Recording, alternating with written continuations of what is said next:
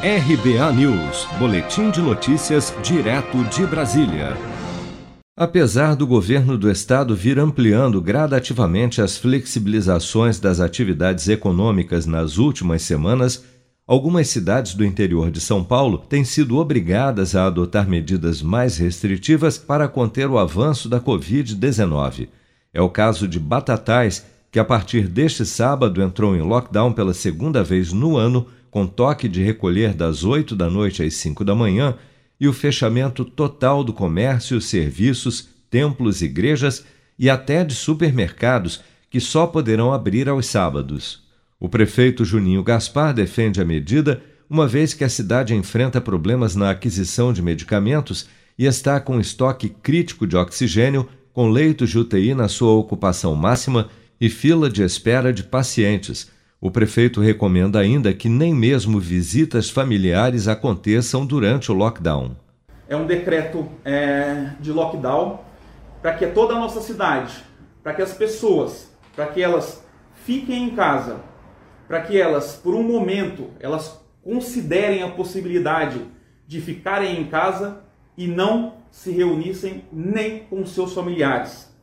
Identificamos que grande parte das pessoas que são é, acometidas por essa variante do vírus, que é muito mais agressiva e transmissível, é feita pelos, pelos familiares em reuniões familiares. Então, fique em casa com a sua família e não vá visitar os seus parentes. Esse é o nosso objetivo principal.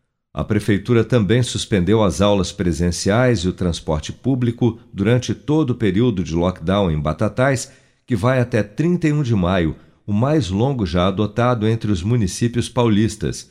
Um outro exemplo de tentativa de contenção do vírus vem de Avaré, também no interior paulista, onde a prefeitura publicou na última sexta-feira uma lei que determina o uso de pulseiras coloridas por pacientes positivos ou com suspeita de infecção pelo novo coronavírus. Já em Araraquara, que ficou conhecida por ter reduzido de forma expressiva a transmissão da Covid, Após dez dias em lockdown absoluto entre fevereiro e março deste ano, o aumento nos casos de Covid-19 voltou a preocupar a Prefeitura.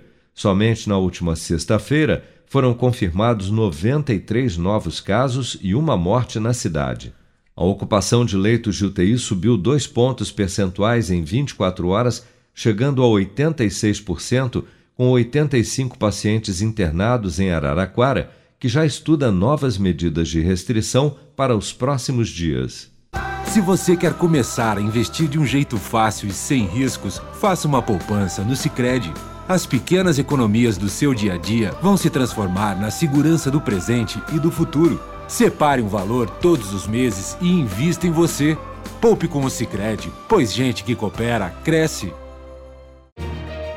Com produção de Bárbara Couto, de Brasília, Flávio Carpes.